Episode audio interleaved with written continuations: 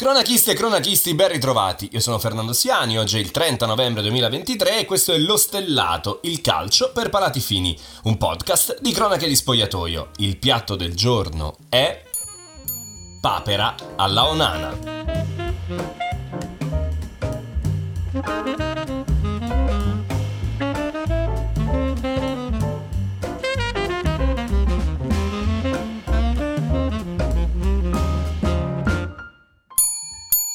Sta diventando virale sui social un video che ritrae Andrea Onana dopo il fischio finale di Galatasaray Manchester United. Il camerunese è devastato, si toglie i guantoni e li scaraventa per terra, poi si copre il volto con la maglia. Nessun compagno arriva a consolarlo, tranne, dopo un po', il portiere di riserva Altai Bandir, è l'epilogo dell'ennesima serata tragica della sua stagione. Lo United avrebbe dovuto vincere per fare un passo decisivo in chiave qualificazione e invece due papere tremende del proprio portiere l'hanno quasi eliminato. Entrambe su due punizioni di Ziyech, entrambe decisamente inaccettabili. La prima è un errore di posizionamento madornale, su una punizione dal limite fa due passi nella zona coperta dalla barriera facendosi fregare così sul suo palo. La seconda è oggettivamente difficile da descrivere perché trasforma quello che era un cross del marocchino in un gol, schiaffeggiando malamente la palla sulla linea prima che questa rotoli tristemente oltre.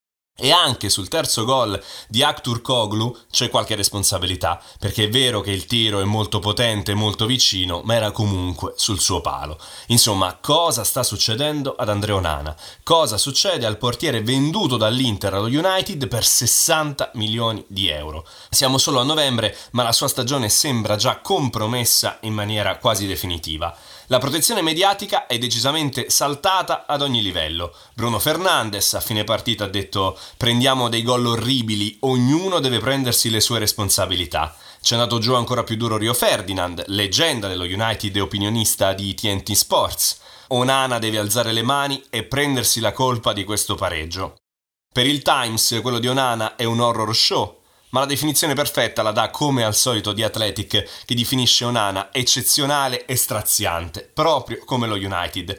Sì, perché il Manchester United era stato eccezionale ieri sera, facendo tre gol bellissimi in uno stadio bollente e in generale mettendo a segno 12 reti in tutto il girone. Ed era stato eccezionale anche Onana nelle sei partite precedenti a quella con il Galatasaray. Dopo il rigore parato al novantesimo al Copenaghen, tutto sembrava aver finalmente preso la piega giusta. Proprio prima della partita, con un tempismo quasi sadico, era stata diffusa una statistica da Statsbomb che raccontava come Onana avesse evitato l'8,6% in più dei gol che avrebbe dovuto subire, più di ogni altro portiere in Premier League. Dopo la gara con il Galatasaray ci ha pensato Opta a diffondere un'altra statistica, molto più preoccupante.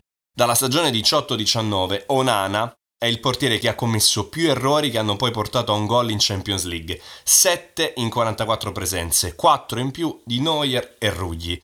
Si leggono ovunque pareri in cui Onana viene giudicato come un sopravvalutato, con lo spettro di un possibile ritorno di De Gea, ancora svincolato, che continua ad aleggiare.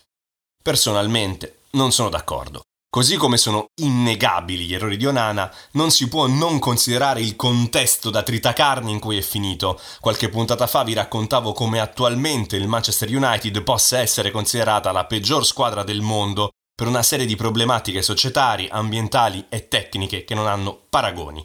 Onana è stato sicuramente trascinato giù dalle sabbie mobili, ma non dimentichiamoci che è pur sempre il portiere che ha portato l'Inter in finale di Champions, indicato da Guardiola come l'uomo in più dei nerazzurri. Nella mia carriera da giornalista non mi è mai capitato di intervistare un giocatore con più carisma di Onana, uno che dopo la sconfitta nella prima partita del girone contro il Bayern Monaco disse ai microfoni che l'Inter sarebbe andata fino in fondo in Champions League. Onana è uno che da solo ha alzato il livello di tutto il reparto difensivo, diventando una parte decisiva anche in fase di costruzione. Ci tengo sempre a ricordare una delle partite più incredibili a cui abbia assistito da bordo campo, Barcellona-Inter 3-3 dello scorso anno. In un clima da battaglia come quello del Camp Nou, al primo gol realizzato al Barcellona, Onana arrivò fino a centrocampo per caricare uno ad uno tutti i suoi compagni. Una mossa da leader che riuscì a scuotere l'anima di tutti i nerazzurri in campo. E non parliamo di tantissimo tempo fa. E sicuramente non ci si dimentica da un giorno all'altro quello che si è stati, Onana nella sua carriera è emerso in un contesto poverissimo come quello della sua infanzia in Africa, ha convinto una società come il Barcellona a puntare su di lui da ragazzino, ha sfiorato la finale di Champions con l'Ajax e l'ha centrata con l'Inter 13 anni dopo l'ultima volta. Basta attendere che la tempesta passi senza nascondersi. E se c'è una cosa che non ha mai fatto Andrea Onana nella sua carriera è proprio questa, nascondersi. Servizio finito! Siamo entrati in quel periodo dell'anno, quello dello Spotify Wrapped, il periodo in cui l'algoritmo di Spotify rivela quali sono state le canzoni e i podcast più ascoltati.